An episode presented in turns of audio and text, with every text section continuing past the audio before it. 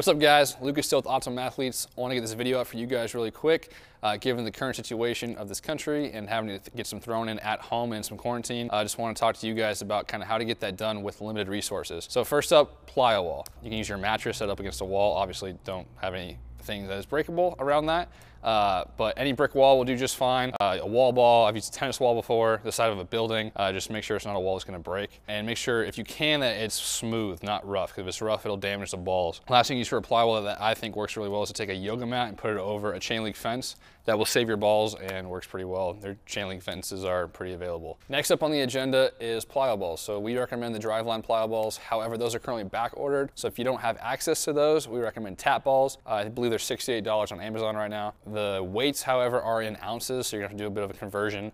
There is no black ball for the top ball. The heaviest ball is a green, and it is 32 ounces, which is about just over 900 grams. So it's a little bit lighter than the green driveline ball, but it does the job. Uh, next up is the blue ball, which is 21 ounces, which is around 600 grams, so it's a little heavier uh, than the blue ball, the driveline blue ball.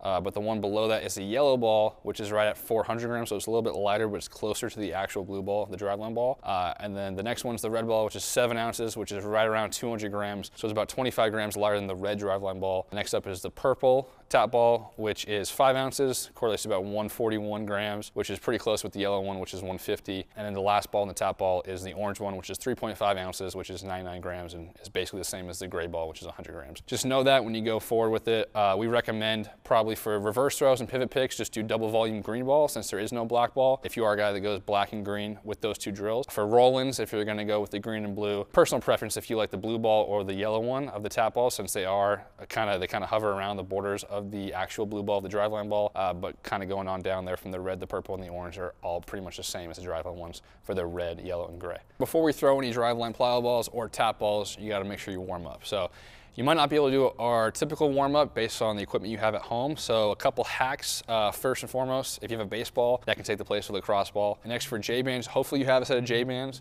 because uh, that can also come in help come in handy for the uh, recovery process. So hopefully you're good there. For shoulder tube, a good hack is the green ball. Now it's not gonna be quite as good as the shoulder tube, but if you hold this and kind of shake it like a shoulder tube all the way up, all the way down, go through the whole routine, it'll activate the shoulder similarly the way a shoulder tube would. So now let's talk about a couple hacks for the recovery process. So the first thing that we do in our recovery circuit are rebounders. If you don't have tramp a trampoline, this might be tough to do. So one thing that you can do to kind of simulate that uh, is an upward toss, but instead of a regular upward toss like this, we're gonna toss it up and try to catch it with a straight arm. So we're getting that same sort of movement and stabilization in the back of the shoulder. Another thing that you can do is straight arm right here, boom.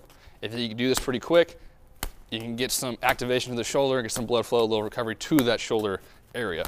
Um, again, none of these are going to be perfect in replacing our actual drills, but we're doing the best we can with the current situation.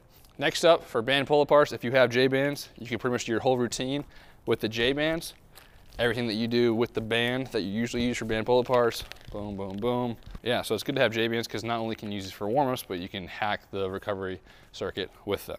The last part of our recovery circuit are waiter walks. Uh, if you don't have a kettlebell, one thing that you can do is take two wrist weights if you have them, stack them on top of each other, hold them just the same way that you do a kettlebell, and that's 20 pounds right there, lock it in. If you want to go even harder, you can put a plyo ball on top and balance it the same way that you would a kettlebell. So we want to keep this video short, uh, but the last sort of thing that you might be wondering about is programming.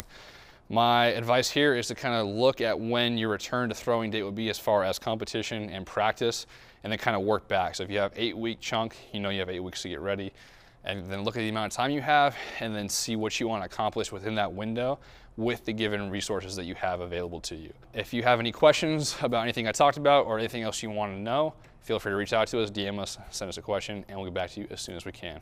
Have a good one. Stay safe out there.